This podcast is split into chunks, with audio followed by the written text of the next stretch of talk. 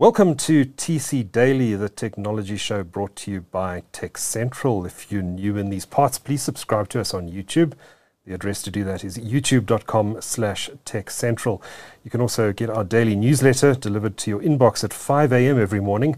That'll include TC Daily and all of our local and international news that we cover on Tech Central. The address to do that is techcentral.co.za slash newsletter. Now, there's an incredibly incredible amount of exciting stuff happening in the satellite communications industry, and I'm very pleased to have in the studio one of the foremost experts in satellite technology in South Africa, and that's Dr. Dawie de Wet. Dawie, you are CEO of Q-KON, and you're also Chief Technology Officer of a company called, or a product called Twoobii. Um, welcome to the studio. I'm really looking forward to this discussion. I think there's there is so much going on in satellite right now, and uh, I think uh, unpacking some of the exciting stuff that's happening is going to be really, really interesting. So th- thanks for making the time. Duncan, thank you, and thank you for the opportunity.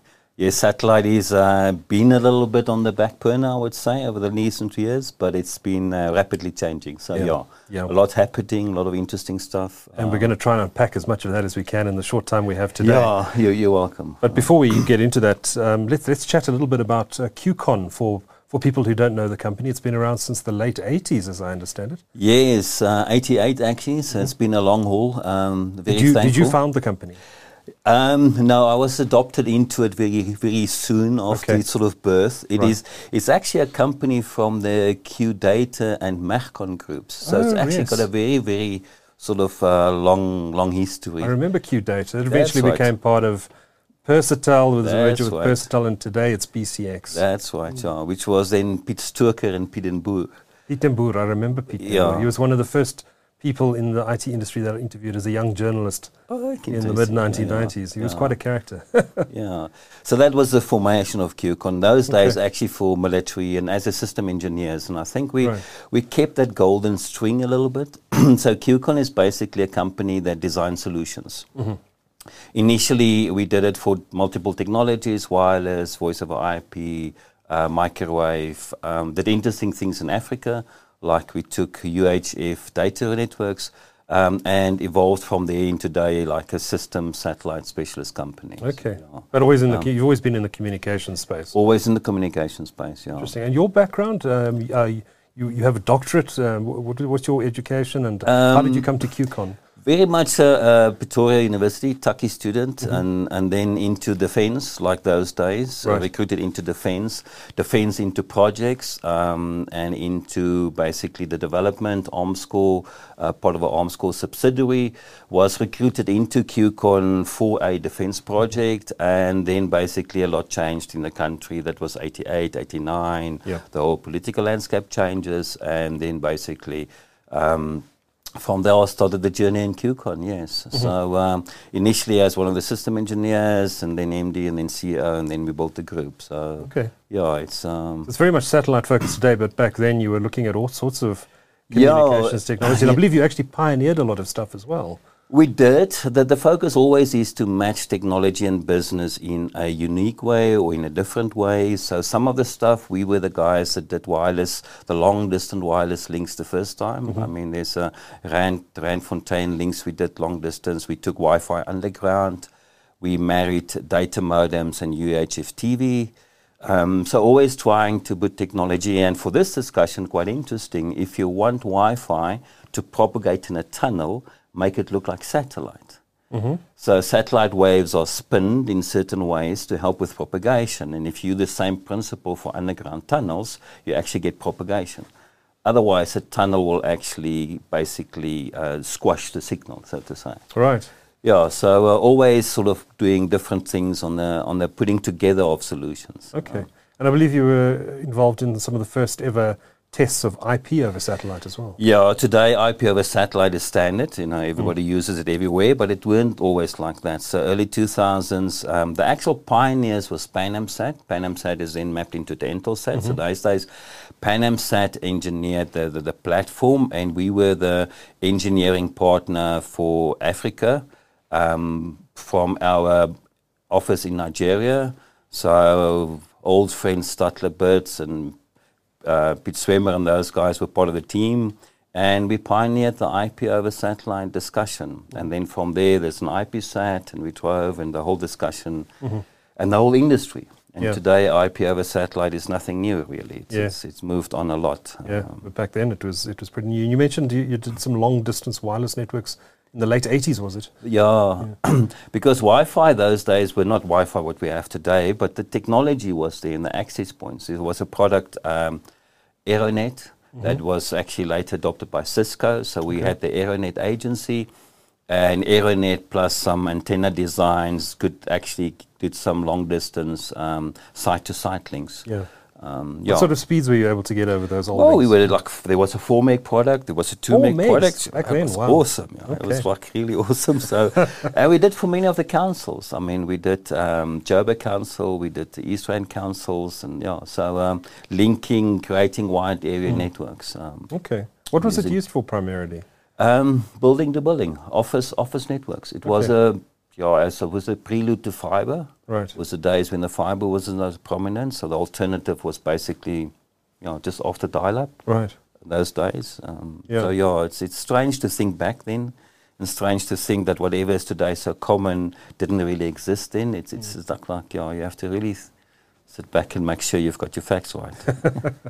Now you're you're also the um, chief technology officer of um, is it a company called it's a product. product called is it Twoobii or Twoobii? It's to be. To to be Yeah, like to be connected or not to be, right. and and and It's because we- spelled T W O O B double I. Yes, Mm. yeah. Which is uh, all of the letters of what's got to, into the product. So Mm-hmm. it's a mix of uh, Intelsat is in there and iDirect is in there. Oh, that's clever. Um, and, and a couple of things. And, you know, when we created the product brand, you got to look, well, we wanted something unique. Mm-hmm. You, of course, have to get the URL. So you got to make sure you can get the web page Right. and the URL. And then we wanted a bit of a character because we wanted to be as a little bit of a character, uh, mannequin. Mm-hmm. We could actually do a logo from it. Right. Um, and it was important for us to brand it as a product. Um, it is the fourth generation platform, and you learn a lot in each platform. Sometimes technology, sometimes business, sometimes go to market. So, most of the lessons we've learned is mostly around go to market. And the issue with satellite has always been branding, uh, awareness, promoting. Uh, it, it is sort of telling the story and, and promoting the story. And we wanted the Twoobii story to basically have some proper legs in the media. Um, and also because Q-KON, as a specialist system engineering company, not so easy to go from there to a product or go to market product, a B2B product, and hence the uh, creation of Twoobii with its website, with the branding, and, and all of that. So is it a B two B service or B two C? B2B business? B2B, Yeah. business to business, and it's a satellite broadband service which you're offering across countries in Africa. Across countries, yeah. When was Um, it launched? What It was what- launched in actually um, 2018, Okay. and then we had 2019 and the two COVID years. So Right. this year we were just like recapping the other day is, is basically our first proper, let's say, full business year, so to say. So, Mm. Okay. um, mostly to address business connectivity. Right, right. Through a specific satellite. Uh, constellation of satellites. We've uh, launched this with Intelsat. We've also now joined up with Amos. So the whole idea is to be uh, leveraging the satellite capabilities. So satellite networks are basically networks built in the sky. So yeah, they have a longer synergy with uh, relationship a little bit with. Um, from a concept point to cellular, so there's a network, and from that you need to create a product. Okay. Um, and then it's a matter of how's the product definition, and we can talk a little bit about that and, and where it's positioned. So we are Yeah. um, we we basically focusing on, on what we brand as a smart satellite service, and and smart around functionalities and features like SD WAN and voice and layer two and and all in all trying to make it as close to a wire as we can. Right. So there's a lot of work in in putting in the complexity that actually for the architects make it a cable replacement. Because if you're a network architect and you architect a retail network, um, you're going to need satellite, but you're going to need it only for a certain amount of the locations. It's not your mainstream connectivity. Now, to bring in satellite into that network, you don't want to have complications. Um, and hence, it's got to be a little bit easy to plug it into your network core. Okay. Um, So, so is it aimed at um, at companies that have branch offices or retail groups that have stores out in remote areas that don't necessarily have access to good connectivity? There's, there's two sweet spots for satellite, and it's basically fundamental in the technology. One has to remember fiber is ultimately point to point. Mm-hmm. It's a piece of cable, it's got two endpoints, and you can string it off, but it's a point to point technology. Wireless is point to multi point, so you've mm. got a distribution environment. So satellite is basically distribution on a mega scale. Yep. So you've got the anywhere angle and you've got the high availability. So where that fits in for business is two applications. For high demand applications like branches and um, sort of high data use, it's a perfect backup service. Right. Uh, even today, we've seen a lot of high demand spiking up because you're not terrestrial uh, linked, you're not uh, linked to towers and the tower failures. So it's, it's always, always been a high availability. So there's a branch backup, business backup type of uh, sector or span portfolio of solutions. And then there's the primary ones. If it's important and it's critical, it's basically satellite. So it means ATM, point of sale, ATMs. retails, um, broadcasting, um, any sort of classical. Now I'm talking a little bit of a subsector of satellite. One has to remember there's a big market in maritime, there's a big market in aero, there's a big market in government defense. Um, So they're still on the peripheral of our business footprint, Right. but it's also a very big market. Aero specifically, onboard, onboard. Um, Aero, onboard passenger Wi-Fi, Okay. um, connectivity to ships. I mean, nowadays they can take a gigabits of capacity onto a passenger ship. Astonishing. Yeah, Astonishing. yeah, and it's obviously still not enough because you can never get enough. On Those big ships, no? yeah, they're, they're massive ships, and there's Wi-Fi is a massive demand. So Yeah. satellite has has moved long, long um, into the feature type of spectrum. Uh, you know, the old problems of slow, expensive, and the latency problem. Yeah, that's rapidly getting into history. Yeah, well, let's let's start to look at some of the innovation that's happening in the space. Now, I, I think, um, I mean, I cover the tech industry, and, and my perception is um, is somewhat, uh, you know, we, we hear every day about new undersea cables being deployed. We've got the Equiano cable coming from Google that's going to encircle Africa. There's the 2Africa cable from Facebook. Uh, we hear of telecommunications companies deploying thousands and thousands of kilometers of terrestrial fiber. We know that Vumatel and OpenServe are deploying fiber into our homes. Uh, it seems that fiber is, is everywhere these days and everything is getting interconnected.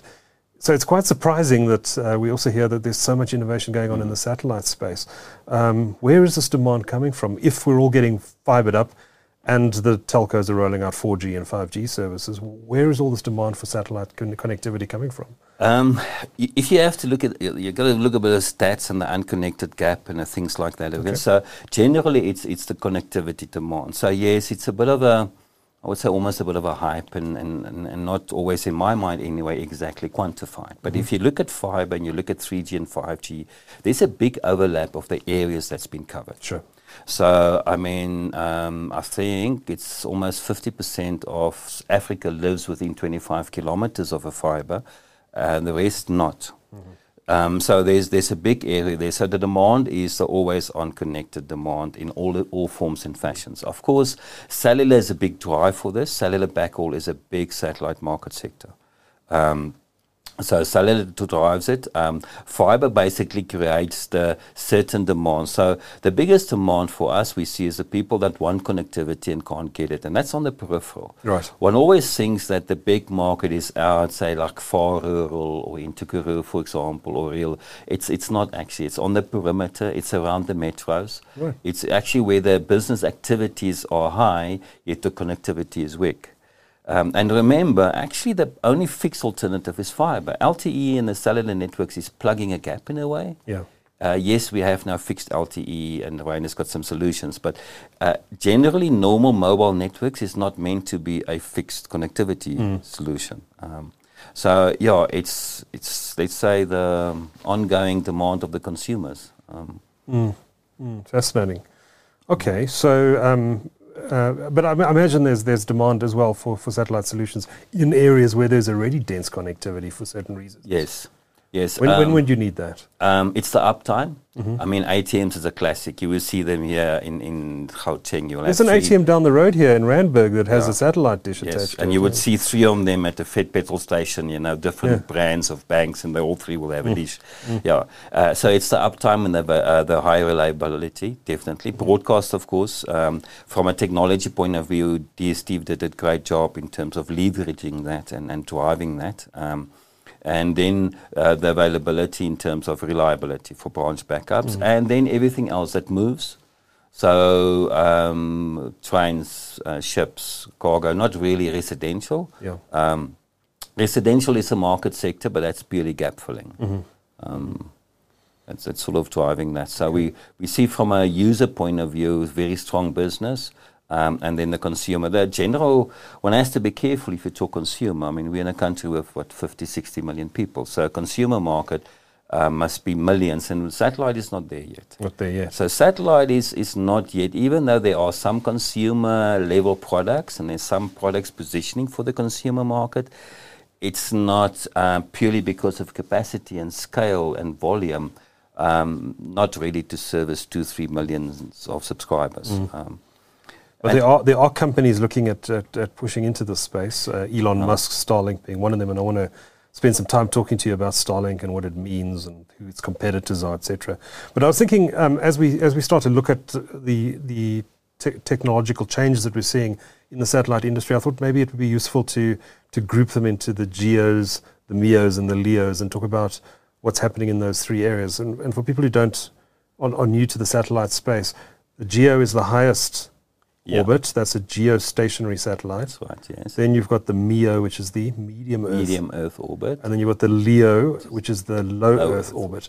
Now, the geo satellites, I believe, will stay up in, in orbit for much longer than other satellites, which have a much short, shorter lifespan. Is that correct? It's actually the time it uh, travels around Earth. So Okay. geo stands still relatively to you. Right. So that's the geostationary dish, basically. The satellite's uh, relatively position is still. Mm-hmm. So it travels at the same speed. Uh, so it orbits the Earth at, at the 24 hour cycle Right. Because it orbits in the same rotational speed than basically your, your location on Earth. Okay. Now, MEOs are coming closer, so their orbital speed is faster, so they will have about like a nine hour cycle, Right. and then you get LEOs, which is closer, so they move over you faster. So if, a, if you look at a GEO satellite, it actually looks as though it's not moving. Mm. And of course, any dish you put up, the old classical dishes stand still, so there's no issue about the satellite moving. Uh, if you look at MEOs and LEOs, they would move, Mm-hmm. and therefore the antenna cha- changes and the designs are changing. And the closer um, to the Earth they are, the more you need of them, right? You need of them because the cellars are smaller, mm-hmm. um, but also the shorter the latency. So Right. that's the whole trade-off. So this latency spook almost comes from the distance the beam travels. Right. So if it travels from Earth all the way to the geos, then that is where this 650 milliseconds round trip delay comes mm. from. So the MEOs are basically half that, and the LEOs are even more shorter. How important is latency? It's a big discussion, and it's a very open discussion at the moment because the LEOs are leveraging that for sales. Um, and it's not that important. Yes, some applications, if you have a, a very old, rigid application, like uh, maybe a banking application or something that is not um, cannot be set for different latencies, yes, the applications doesn't want to work. But we've seen voice, real-time video, video surveillance, over applications, all of is working over geostationary. So Right. latency is not such a showstopper or business application. It's But only, you only really need latency when you, if you're a gamer, uh, Yeah. uh, playing online with other Yeah. people, or if you're in financial services and you're doing real-time trading, Trading. for example, where that's so important. But if you're doing that, you're probably going to be doing it over a fiber connection, I would imagine. Unless you're trading in the States. Did you know that the Starlink's filing to FCC was actually motivated on financial trading? Oh, really? No, I didn't. Because the, the actual latency, the actual predicted uh, low jitter and predictable latency from a Starlink link Yeah. is actually better than fiber. Oh, well, really? Wow. Yeah. That's astonishing. Yeah, so although the public comment is always about connecting the unconnected and all this broadband and all this, let's say, um, that type of agenda. The underlining business cases for them was very strong, actually high capacity point to point links. Interesting. But before we go to LEOs, I just want to share with you something. What sort of made this interest or uh, possible is rocket launch cost. Right. It's become quite cheap to get stuff up there. Is that SpaceX is doing? SpaceX helped a lot. So NASA was at eighty-five thousand dollars per kilogram. Mm-hmm. Okay, this was early days. Mm-hmm. Then SpaceX basically slashed it with a factor ten with a Falcon, and then with this, the yeah the next SpaceX again, and then again. So now they're nearing hundred dollars per kilogram. Wow. Okay, so that's a massive reduction in cost to get stuff up, and of Right. course that drives the industry. And that's made these networks possible. yeah. But let's let's let's take them in order. So let's start. Let's. Uh, I think Leo is probably pro- possibly the most exciting area. So let's get to that last. Let's talk about GEOs first. Geostationary satellites. Um, these are the satellites that, like Intelsat 28, that deliver DSTV into your house, for example. That's right, yes. Uh, is there exciting stuff happening in that arena? It is, and one needs to be careful not to always think that's old and Leo is new. So Right. that replacement type of thinking. So that that's going to be phased out. There, there's a um, provider actually, Viasat. Viasat plans some launches into Africa probably next year or the year after, and they're looking at a terabits per second capacity satellite. One terabit per second. Yeah. Total capacity. Total capacity for now that is almost a fiber connection. Uh, undersea fiber cable. So uh, it, see, it tells you what they can do, and that will be geostationary, and they have a strong logic, of course, why they invest in that. So um, then the other thing happening there is software-defined network. So one of the difficult things about satellite was always the business case lifespan. You you basically need to have a 20 to 25 year view on the market. And I mean, that thing was like difficult probably in the past. It's getting more difficult because you need to basically conceive the satellite, do the design, get it into manufacturing. That's a two, three year, maybe five year cycle. Then launch it, getting up, and then it's a 15 year mm. basically operating cycle. So, and that's fixed. There's no ways you can change things. So, software defined satellite's going to change all that and that's even in the GEO space. So you won't have to actually be so long-term rigid in what the satellite can When you do. say software defined, you mean the so- the satellite is reprogrammable? yes, Okay. so can move capacity into different markets because before if you made a design and you were hoping your market would be Angola and something happens politically or whatever and you can't access the Angola market that stock availability is basically dead you can't actually repurpose it or um, yes in some cases they could reposition a satellite and they could do some sort of that type of re-application now they're talking about software defined, where they will actually program the satellite in terms of, and in some cases very dynamic, in some cases very swift. Changing what it does. They, uh, yeah, to whom and where and how much and how fast. Okay. Yeah. So um, and also time to come is of course have devices that talks to all three of these constellations and 5G all in one. Um, Okay.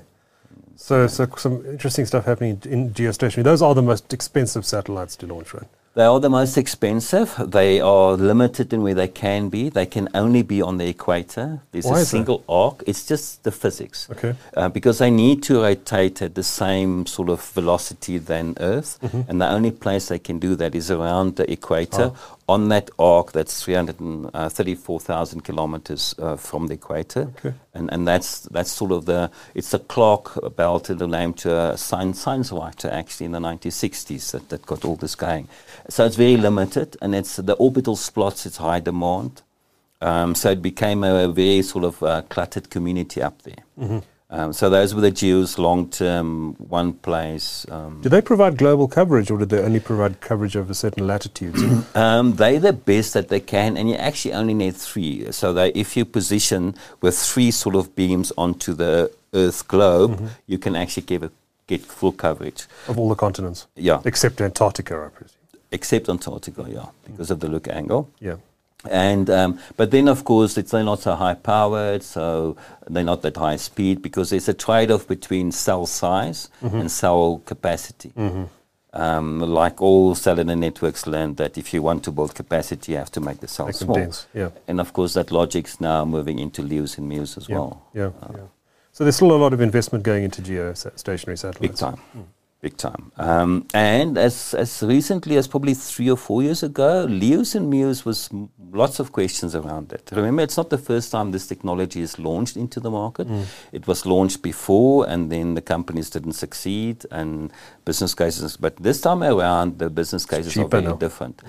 Yeah, but the money proposition are different. I mean, Starlink's um, source of income is not necessarily Starlink. Mm-hmm um, and then the big player coming in is Amazon Kuiper. Yes. Amazon has a completely different business case in a in a very um, robust one in that sense. So the the pressure is not always to actually turn the specific satellite case on its own in isolation. Um, you talked the other day about um, SpaceMobile, I think. AST uh, SpaceMobile. AST Space mm. Mobile. Interesting, their business case also anchors into another industry. So the, the current LEO MEO satellite constellations doesn't always have a standalone business case, mm-hmm. which makes it very sort of robust for what's coming. Mm. So there's, there's a few companies here, and I might, I might, be missing some. So feel free to jump in if there if there are others we should be talking mm. about. But maybe we should chat about these. I think most of these, except maybe one or two, are are focused on the low Earth orbit. Uh, we've got Starlink. Let's mm-hmm. let's let's talk about Starlink because that's the one that consumers talk about the most. It's Elon Musk's venture to deploy or make broadband available to everyone on Earth, basically. Um, it's launched. The satellites are up. What size is the constellation going to be eventually? He's heading for twelve thousand satellites. Wow. Yeah, yeah. So it's it's a completely different scale. Mm. Uh, I think he recently filed to make the twelve thousand even more. Um, and he, they're going to be replaced, I think, three-year, five-year cycles. So there's a lot of more uh, sort of a usable nature into the satellites. Yeah. Completely different constellation. Um, these must be very small satellites, right? They, they are small. Um, they would be interlinked with infrared. So there's a fabric in, the, in around the globe that links all these satellites with infrared, and then they have the the links down to you as a user. So the connectivity would be from your user dish mm. to the constellation, which will then actually um, rotate around you. So it's not just one satellite because LEOs will pass. Mm. So um, therefore, you will actually link to the satellite, and then it's a handover, another handover, and then down to a gateway. Now, the big discussion on Sky um, is, and the regulatory is the gateways and the locations mm. of the gateways and the rules around that. And because somewhere along the line, they need to connect or plug in the satellite network into the terrestrial network. Right. And by virtue of having a gateway, that's sort of the point where that interconnection and is done. You need one of those in every country, do you?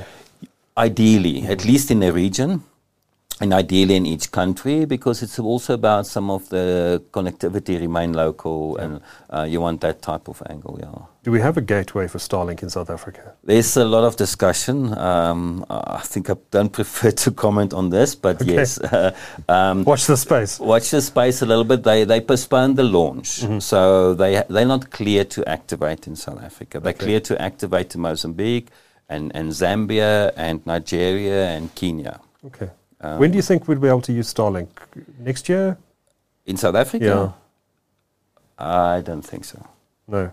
Um, basically, Starlink has a very different business model. Starlink believes in sort of a go-to market by himself mm-hmm. or by, by the organization. I mean, and rightfully so, own rockets design and all of that. Mm-hmm. And and to access the African market, there's a lot of logic or benefit into partnering, leveraging in, in uh, regulators, leaving licensed players. So uh, I think. Um, it, it's for the other players, it's probably going to be easier to get into the market first. So Starlink is not going to be the first to market. Mm-hmm. It's the first in the media, mm-hmm. uh, and he's and very good at marketing himself. Very good at marketing, mm-hmm. um, uh, and there's a lot of uh, logic around that. Um, yeah, yeah. So there's some other names. OneWeb, who are they? OneWeb is uh, very credible. OneWeb is a is similar and a little bit different. OneWeb uh, is now part of Eutelsat. It, it was as uh, the UK government shareholding, and then um, this this uh, international banks in, and Eutelsat is now bought in. So OneWeb following a different approach, a little bit more of a collaborated approach. Um, also high speed capacity. So we're going to see basically connectivity to business. So OneWeb has chosen a little bit of a different strategy. Um, not so strong in consumer. Of course, none of this is for sure, Duncan. One has to keep in mind, mm. you know, we're commenting on what you learn what's and what coming. you see mm. and what's coming, but none of this is real. So none of this is actually given fact. So OneWeb is definitely going to be, I think, go to market a bit sooner. Yep. Uh, address business applications, uh, picking that area uh, type of thing. So um, okay, okay. Then there's a company called Mpower. Yeah. Um, which I think you said uh, will bring up to a gigabit per second capacity yes. to a single installation. Yeah. Um, is this also a low Earth orbit? That's medium earth, interesting enough. Mm-hmm. So they have opted for that. So Mpower is a, is a product more, so it's SES Mpower. So the, the ah. uh, SES is a, is a satellite network European operator. operator. Yeah, mm. European are very, very strong. Uh, probably the leading uh, in broadcast industry yeah. in Europe. Very, yeah. very strong. Uh, very credible. Um, they've developed Mpower, which is the follow up on O3B. O3B. Oh uh, Other three billion. That's mm. right. Um, so O3B was the prelude to Mpower, uh, completely different in uh, spectrum in terms of application and uses. So yes, then we're going to see high high end circuits, uh, very much fiber replacement. So I think Duncan, it's also interesting to see the spectrum satellite is covering. You know, mm. from from the consumer Starlink type of environment, business with one OneWeb, high end fiber replacements with Mpower. So. Um, very much an, an out the box type of play coming. Mm. Um, mm. And we, we touched on AST SpaceMobile. Now, they, yeah. they've partnered with Vodacom here in South Africa, I seem to recall. Uh, they've just recently launched a whole bunch of satellites on, on a SpaceX rocket. Who, who are they and what are they going to be bringing to market? They have an interesting philosophy and actually extension of the cellular networks. Mm-hmm. So they basically partnering in a big way with mobile operators, but not as a um, mobile operator as a customer. They want to reuse the mobile network frequencies, and oh, they yeah. actually so your phone. Um, the idea, of the model is that your phone will interconnect with a normal base station if it's in range. If it's not in range, will connect to a um, SpaceMobile satellite without any changes in your mobile. That's the big difference. Mm. So they plan, and there's good logic in this, a couple of clever moves perhaps. There's no frequency type of um, issues or getting secure being allocated frequencies. They have like a natural go-to-market channel. You basically have a, the mobile networks as your default collaborator. Would be interesting to see what they do with the data cost. Mm-hmm. And how they bundle that, and uh, you know how do they, how seamless or almost seamless they can do that. Um, but the idea is then that you, if you go out of, say, Vodacom, Vodacom coverage area, you'd switch to satellite. Is that right? Yes, although you will see, switch to a base station located in the sky. Okay. Because it's not satellite. They use the same base station frequencies. Yeah. So your phone actually will switch to that sort of um, yeah station that mm-hmm. happens to be in the sky using a frequency set that you will use later talking to normal base station. Right. So, so you might not even know that you've gone from a terrestrial to a satellite. Yeah. Uh, I think they plan to have a user intervention to choose yes or no or whatever. I think the revenue and the billing will actually oh. force them a little bit that oh. way. Mm.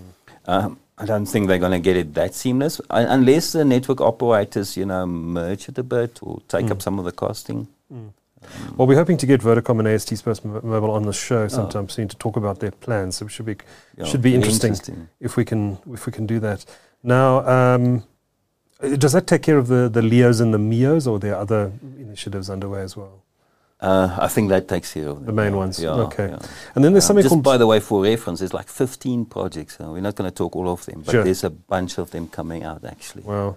Wow. Yeah, there's some China ones launching. There's some India ones launching. When all of this has happened, will you walk outside on a dark night and just see dots moving across the sky? Yeah, there's a lot of that. Is the sort of the downside of all of this is that thinking now Starlink, for example, uh, paid attention to the satellite design to make it not reflect the sun. Yes. Because what you see is the sun they reflection. Painted it black. But yeah. Mm. So there is that concern, and I think it's valid. Yeah. Um, and it will probably be addressed. I know astronomers have voiced quite a lot mm. of concern about not being able to yeah. do their observations yeah. with all this and there are some worrying subjects, space debris, um, launch uh, collisions, um, mm. satellite collisions. So all in that, all that growth is not going to be with zero consequence. Yeah. with all these uh, low Earth orbit satellites, and you spoke about twelve thousand or more on on uh, Starlink. Uh, should I mean, are we con- should we be concerned these things are going to start falling out of the sky? Uh, not as a physical damage, no, No. no, because by the time they get you, they'll burn out. They burn up. Uh, okay. But but other satellite network operators should and are concerned. Mm. okay, about accidents. Accidents and and near collisions. collision, mid-air collisions, um, snowball accidents. Because as they one need the other one, you get fragments and fragments Mm. and fragments, and that, yeah, there, there are some modelling that, that Right. can be quite scary. yeah. Okay, so you could end up with a lot of debris in the low Mm. Earth orbit. Interesting.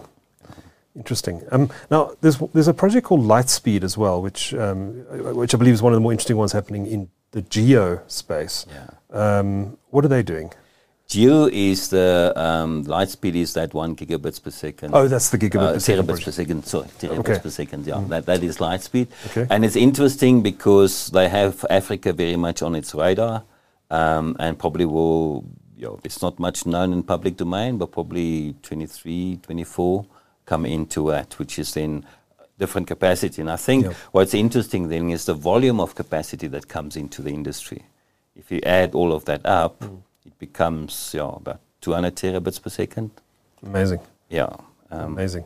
and just coming back to one of your earlier comments and why people talk, uh, we didn't know about satellite, but it's, a, it's basically a, a media marketing awareness. And because satellite is a niche technology, mm. you don't see the mainstream telecoms promoting that. Mm. And we know about technology what the media tells us, and the media tells us what the mainstream telcos want them to tell us. Mm-hmm. Okay. So if the mainstream telcos do not promote satellite, which they're not, then the general public won't be aware of that. And, and that's actually one of the, I think, the issues we have to overcome as a satellite service provider. Well, Is it is it really the mobile operators that are going to bring satellite technology to end users, or do you think it's going to be done by somebody else?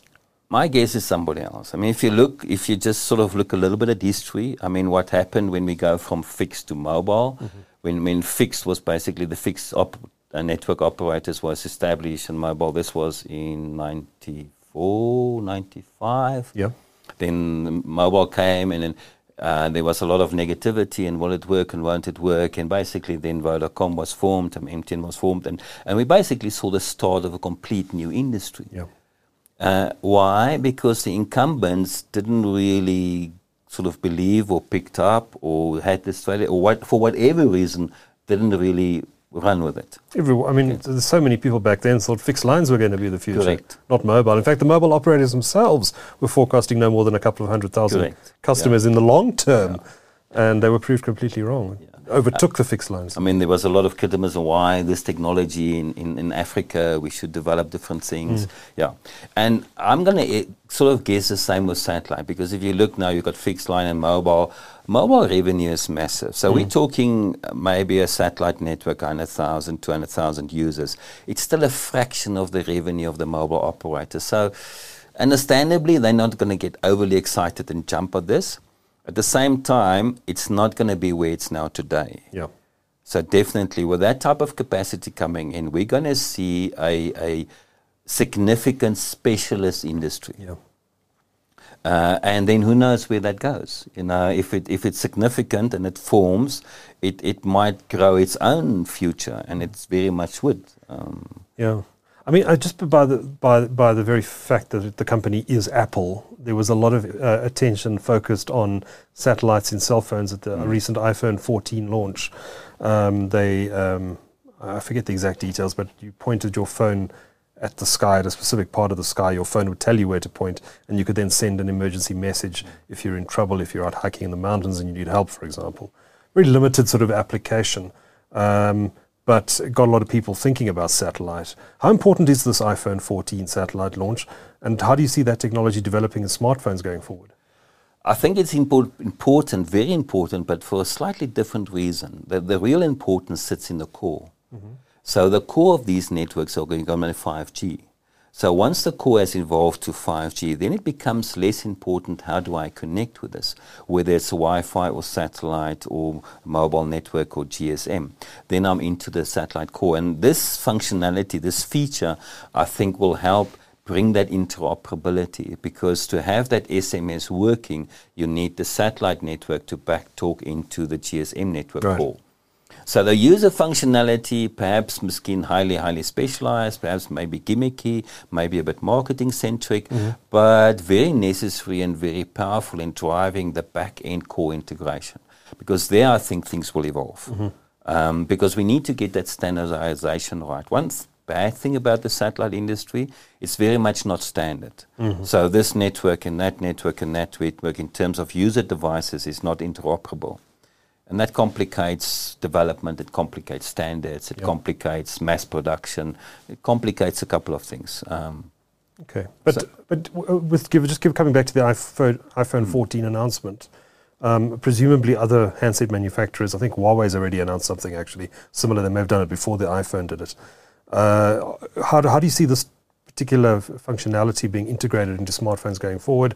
Do you think it's going to become very much seamless like AST SpaceMobile and Vodacom are perhaps suggesting, um, or, or, vendors, or, or, sorry, our smartphone manufacturers all going to go off in different directions and do different things? How does it no, evolve from there? I think it will. Will the 5G standard is fairly much there as a guideline, um, and the uh, some of some of those subsets of the standards, and I think that will drive the interoperability, mm. um, and then we will see more and more of that. Uh, of course, initially it's SMS, it's it's like an emergency application. They need to drive a little bit on a couple of things and speed and usage and capability. Yeah. Um, but yes, ultimately, from a consumer point of view, there is just one device, mm-hmm. and it is a smartphone. So, mm-hmm. if you want to get to that consumer market, that's what you yeah. need to do. So, I mean, in five years, if I when I buy the iPhone 19, uh, and I go out into a remote part of the country where there's no cellular yeah. signal at all, will I be able to commun- continue I to communicate? You would. Mm. Yeah, the question would be to what extent and at what price points mm-hmm. and what function, functionality, but definitely you would. That's coming. Uh, it's okay. coming. Okay, um, okay. Do you think there's um, an overinvestment going on? I mean, we, we saw in the late 1990s in, in the t- sub subsea terrestrial, sorry, the subsea fiber markets, there were cables built particularly between Western Europe and North America, massive overinvestment. Uh, and a lot of those companies simply went bust. And uh, I think that capacity was only uh, filled up probably 10 or 15 years after the, it was built by the telecommunications operators. Are we seeing a similar overinvestment happening now in satellite? Do you think there's a risk that some of these companies we've been talking about today are going to go to the wall? I think we see uh, maybe some of that because of who they are and because of their own business cases, they might not go to the wall. Uh, because these projects doesn't really need to turn the business case that quickly mm-hmm. or that independently. What is true though, it's easy to always say we're going to connect the unconnected.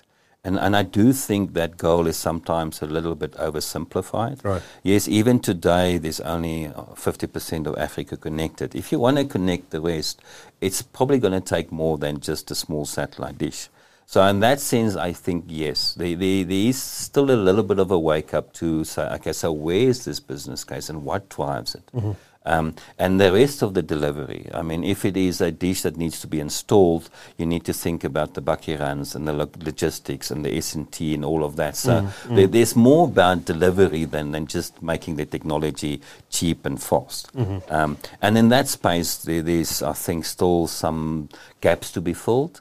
Um, of course, it's a chicken and egg thing. Now, at least the capacity is there.